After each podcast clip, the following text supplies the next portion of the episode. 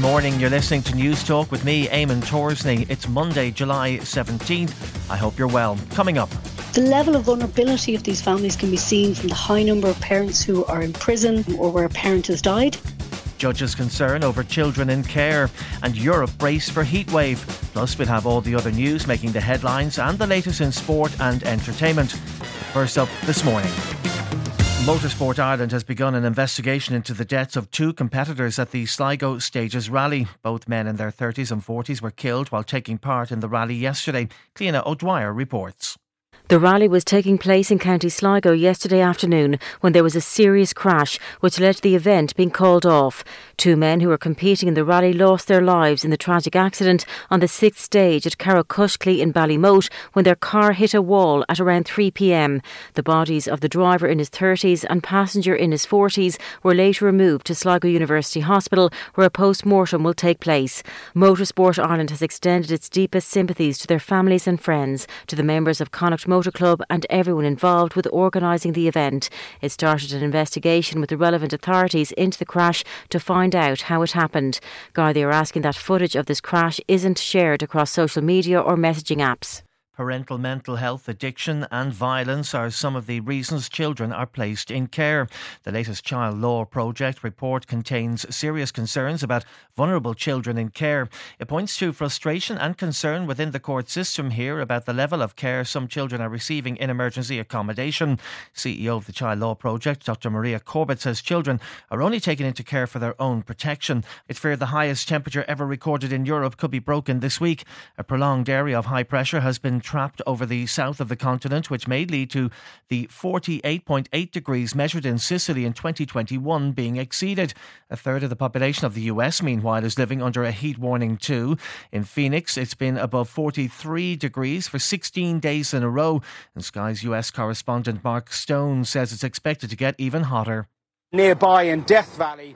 Well, that sells itself as the uh, lowest, driest, hottest place on Earth. Forecasters there uh, reckon the mercury could hit, wait for it, 54.4 degrees centigrade. That's more than 130 Fahrenheit. Parents could see another double child benefit payment in the autumn. A once off payment of €280 Euro per child is under consideration by government in the budget. According to the Irish Independent, the coalition may also extend state funded parents' leave by another two weeks, meaning new parents could take up to nine weeks off after the birth of their child. It's very likely RTE will appear before the Oireachtas Media Committee again in the summer. Cathaoirleach Niamh Smyth says she would like former RTE Director General Dee Forbes and Head of Content Jim Jennings to make themselves available. She's hopeful the second part of the Grant Thornton review into the RTE payments controversy will be published in the next week or two. Deputy Smyth wants questions answered from Dee Forbes.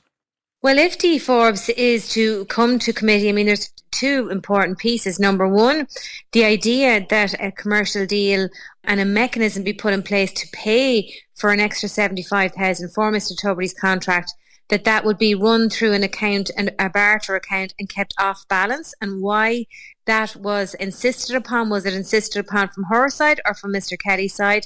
An anti gambling charity in the UK says it's hugely disappointing that nine Premier League teams will start the new season with bookmakers' logos on their shirts. Premier League clubs collectively agreed in April to withdraw gambling sponsorship from the front of match shirts, but the decision will only come into effect at the end of the 2025 2026 season.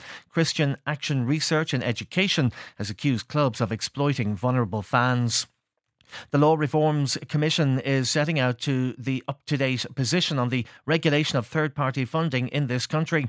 It's publishing a consultation paper on third party litigation funding today. The funding is investment in dispute resolution, but the law in Ireland prohibits the funding of legal cases by outside parties who do not have a legitimate and independent interest in the dispute. Law Reform Commission full time Commissioner Richard Barrett says a review of the law is needed there's good sort of historical reasons why that's a why why it's a bad idea to have third party funding because it can corrupt the running of a case and be used to harass a defendant by running repeat actions against them. But no, the world has changed, and there are circumstances where it seems legitimate to allow third parties to to subsidise litigation. Two men are due in court today charged over 2.1 million euro drug seizures in Kildare and Westmeath. Gardaí found cocaine and cannabis along with over 112,000 euro in cash during searches in both counties on Saturday. Both men will appear before Naas District Court this morning. Another man and woman have since been released without charge pending a file to the Director of Public Prosecutions. Two other men remain in Garda custody today. An engagement ring eaten by a fish is among insurance claims for items lost on the beach. Wedding rings, watches, and hearing aids are the most common items to go missing there, according to insurer Aviva. It says the average claim for damaged property on a seaside trip is just over €1,000, Euro, while a third of us say we've mislaid things in the sand or water. Cillian Murphy's revealed the extent he went to perfect his role in the three hour epic Oppenheimer the Peaky Blinders rather star takes on the lead in the adaptation of Robert J. Oppenheimer, the so-called father of the atomic bomb. The movie is out on Friday, and Murphy admits he lost weight, picked up a new accent, and learned all about quantum physics.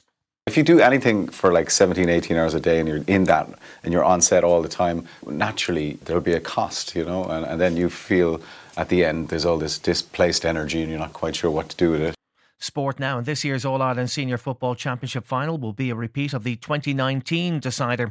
Dublin are set to take on holders Kerry in a fortnight after respective wins over Monaghan and Derry over the weekend.